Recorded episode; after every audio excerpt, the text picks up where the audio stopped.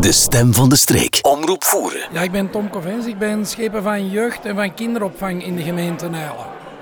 Uh, u hebt dan uh, als schipper van jeugd niet zoveel ervaring met, die, met dat lekkers dat er in dat mandje lag voor uh, de gemeenteraadsleden. Maar kan u een beetje vertellen over wat de gemeenteraadsleden mochten ontvangen? En ik heb horen zeggen dat ze dat mochten delen in de bus. Dat heb je heel goed gehoord, dat dat mag gedeeld worden. Dat zijn allemaal streekproducten uit onze gemeente. Daar zit bijvoorbeeld tussen een, een advocaat, dus een, een eierlikeur eigenlijk. En de persoon in kwestie die die maakt, die is daar uh, genomineerd en is verkozen tot beste advocaat, producent ter wereld. Heel wat sterrenrestaurants in België serveren zijn advocaat. Daar zitten ook aardbeienconfituren in van onze collega Schepen van Onderwijs. Hij heeft een aardbeienboerderij en ze maken zelf confituren.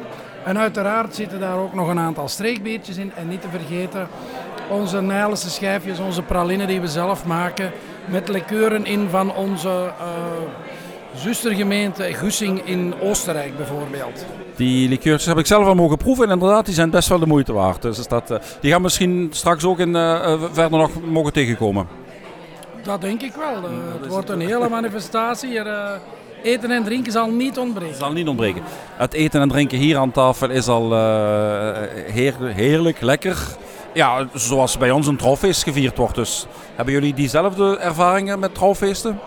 Dat is inderdaad zo. Hè. Bij ons trouwfeesten is altijd eten en drinken een heel belangrijk aspect. Ik denk dat dat uh, overal zo een beetje zal zijn. Ik heb al huwelijken meegemaakt in alle uithoeken in Vlaanderen. En dat is altijd ja, een, een Vlaams feest, zal ik zeggen. Hè. Een groot, groot, groot feest, inderdaad. Ja. Goed. Uh, en misschien nog een anekdote ja, anekdote. Nu, kijk, we zitten hier met een huwelijk van reuzen. Ik ben ook verantwoordelijk voor de kinderopvang in onze gemeente. Dus wij verwachten bij de reuzen ook wel kindjes. En dat is wel eigenlijk een problematiek, want... Ja, dus wij hebben hopelijk snel uh, kindjes uit ons huwelijk. Maar natuurlijk, de reuzen in onze lokale kinderopvang, hoe gaan we dat regelen? Waar gaan die naartoe? Ja? Waar gaan die naartoe? Dus we zouden heel graag de kindjes van onze reuzen samen met de andere kinderen van onze gemeente in de kinderopvang kunnen voorzien. Maar dan moet er wel wat getimmerd worden. Uh, deuropeningen gaan vergroot moeten worden. Dus daar zijn we nu ook allemaal een beetje mee bezig. Dus, dus ruimtelijke ordening gaat toch wel in gang moeten schieten om dat een beetje aan te passen. Ja, dat klopt. Om, uh, om een reuze kinderopvang te kunnen ja, organiseren. Ik weet niet hoe lang de dracht is van een reuze babytje.